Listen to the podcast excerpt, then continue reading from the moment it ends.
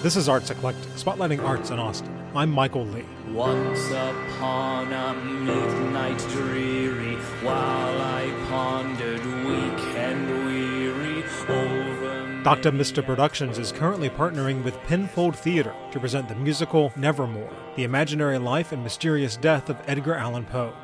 Director Michael McKelvey.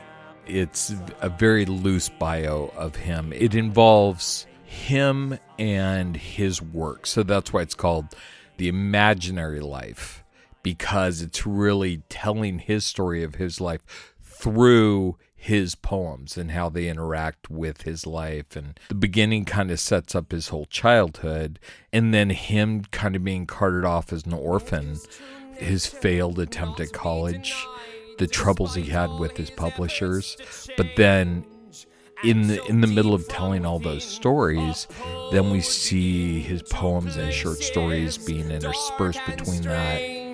His mind it would wander to horrible thoughts, which he desperately tried to restrain. There are thoughts that will not part, that will not leave us in peace, and there are visions dark and sinister that never will cease. And then the end of the show really tackles the subject of his death which is one of folklore. I mean, there's been so many different retellings of how he really died. I'm not sure anybody knows what were the circumstances involved. So that's why it's called The Mysterious Death.